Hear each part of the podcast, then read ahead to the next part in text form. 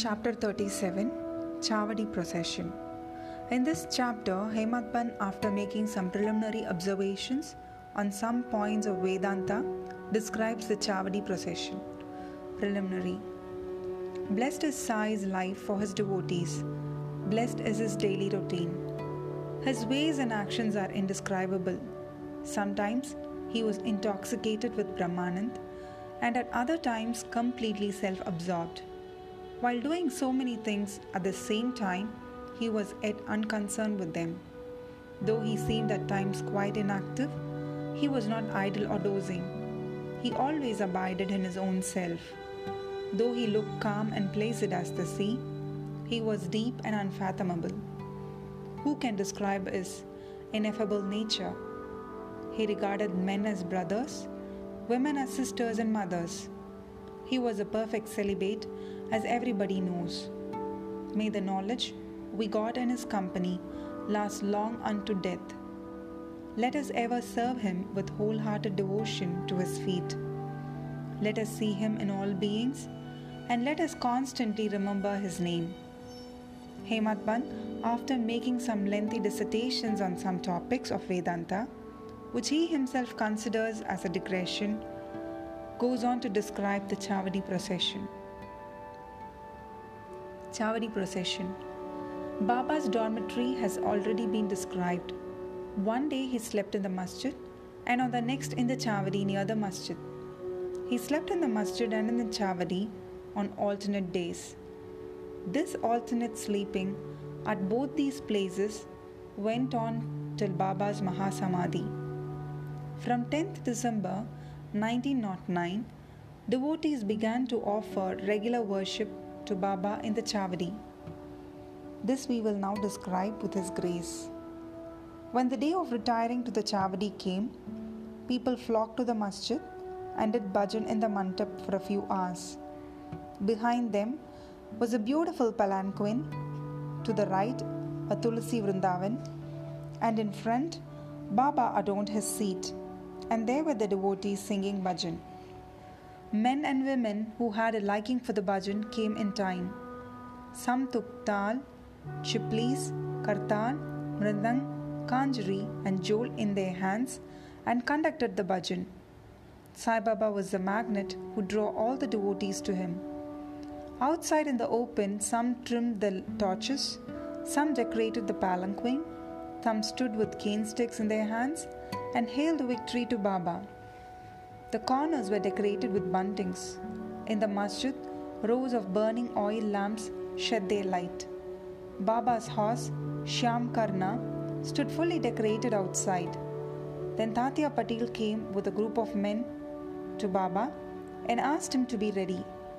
Baba sat quiet in his place till Tatya came and helped him to get up by putting his arm under Baba's arm. Tatya called Baba by the name Mama, meaning maternal uncle. Really, their relationship was extremely intimate. Baba wore on his body the usual kafni, took his satka under his armpit, and after taking his chilim and tobacco and placing a cloth over his shoulder, became ready to start. Then Tatya placed a golden embroidery shawl over his body. After this, Baba himself put a few fuel sticks into the duni to keep it alive, and with his right hand extinguished the lamp burning near the duni, and then started for the chavadi. Then all sorts of musical instruments, band and horns gave out different sounds, and fireworks exhibited various colored views. Men and women singing Baba's name started walking, doing bhajan to the accompaniment of mridang and veena. Some danced with joy, and some carried various flags. The Baldas announced Baba's name when he came on the steps of the masjid. On two sides of Baba stood persons who held chamars and others who fanned Baba. On the way were spread folds of cloth which Baba walked on, being supported by devotees' hands. Tatya Patil held the left hand and Malsapati the right, and Babu Sahib Jog held the umbrella over his head. In this fashion, Baba marched on to the Chavadi. The fully decorated horse, named Shyam Karna, led the way, and behind him were all the carriers, waiters, musical players, and the crowd of devotees. Harinam was being chanted to the accompaniment of music, as also the name of Sai. In this manner, the procession reached the corner, and everyone who joined this party seemed pleased and delighted. On reaching this corner, Baba stood facing the Chavadi and shone with a peculiar aura. It seemed as if the face of Baba took over the glory of the rising sun. Baba stood there with a concentrated mind facing the north as if he was signaling something. All the instruments played music while Baba moved his right hand up and down for some time. Kaka Sahib Dikshit at this time came forward with a silver plate containing flowers besmeared with gulal and threw them on Baba's body off and on. The musical instruments played their best at this juncture, and Baba's face beamed with radiance and beauty, and all the persons viewed this lustre to their heart's content. Words fail to describe the splendor of the scene. Sometimes Malsapati began to dance as if possessed by some deity, but all were surprised to see that Baba's concentration was least disturbed.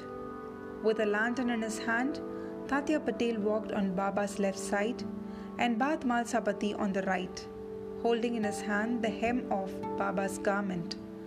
What a beautiful procession and what an expression of devotion.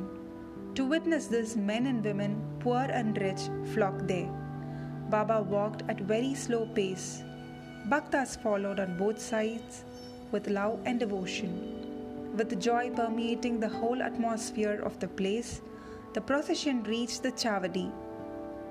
Though those days are gone now, nobody can see them in future. But by remembering and visualizing that sight, we can bring solace and ecstasy to our minds. The Chavadi was fully decorated with a good white ceiling, mirrors, and many sorts of lamps.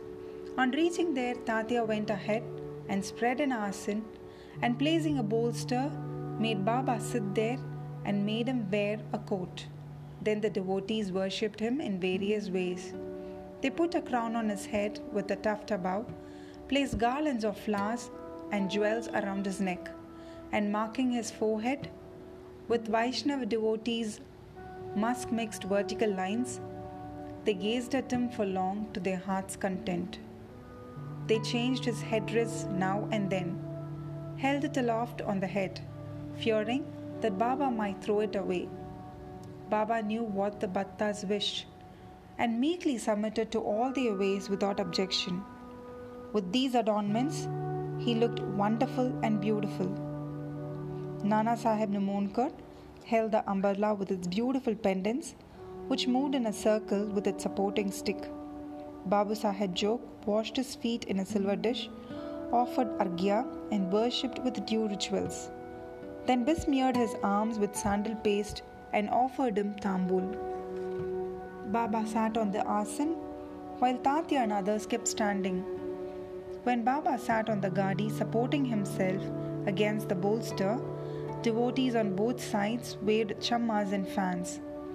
Shama then prepared the chilim and handed it over to Tatya Patil, who drew a flame out of it by inhaling a deep breath through his mouth and then gave it to Baba. After Baba had his smoke, it was given to Batmal Sapati and then it was passed round to all. Blessed was the inanimate chilim. It had first to undergo many ordeals of penance, such as being kneaded by pot makers, dried in the sun, and burnt in fire and then it had the good fortune to get the contact of Baba's hand and his kiss. After this function was over, devotees put garlands of flowers around his neck and gave him scent and bunches of flowers. Baba, who was an incarnation of dispassion, cared a fig for all these necklaces of jewels and garlands of flowers and other decorations. But out of real love to his devotees, he allowed them to have their own way and to please themselves. Finally, Babu Sahib Jog waved the arati over Baba, observing all formalities and musical instruments played their auspicious tunes. When this arati was over, the devotees returned home, one by one saluting Baba and taking his leave. When Tatya Patil, after offering chilim, attar, and rose water, stood to depart, Baba said to him lovingly, Guard me properly, go if you like, but return sometimes at night and inquire for me. On replying in the affirmative, Tatya Patil left the chavadi and went home. Then Baba himself prepared his bed. He arranged some sheets one upon another and thus making his bed, went to rest.